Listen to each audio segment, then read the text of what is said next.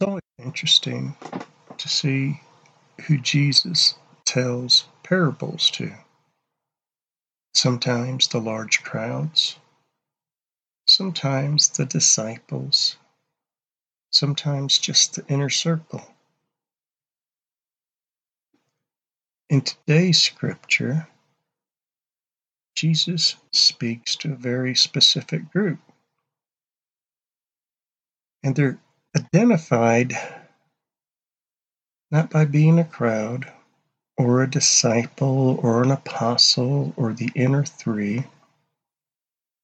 They're defined in a very unique way.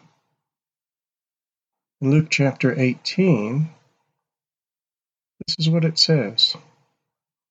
And he also told this parable to some people who trusted in themselves that they were righteous and viewed others with contempt. Now that's a very unique crowd. You see, people who trusted in themselves that they were righteous and viewed others with contempt. What a group. I know I've been there. When I first became a Christian, I realized I had so much sin in my life.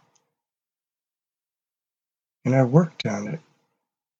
I memorized scripture. I prayed. And the Lord delivered me from those sins. But after a while, I started looking at other people who had the same sin and started thinking to myself, why can't they get rid of it? What's wrong with them? And I would actually have contempt towards them, thinking that they were weak, that they didn't know what was right. And to be honest with you, I had forgotten that it was God who delivered me from that sin, and not myself. Because prior to Christ, sin never bothered me. But with Christ, His righteousness set me apart. One other thought for you. On some of the sins that the Lord has conquered in our lives, it gets to a point that we can maintain it ourselves. Do you understand what I just said? It gets to a point that we can maintain it ourselves. And that's where contempt comes in. And he also told this parable to some people who trusted in themselves that they were righteous and viewed others with contempt. Two men went up into the temple to pray, one a Pharisee and the other a tax collector. The Pharisee stood and was praying this to himself. God, I thank you that I am not like other people, swindlers, unjust, adulterers, or even like this tax collector. I fast twice a week. I pay tithes on all that I get.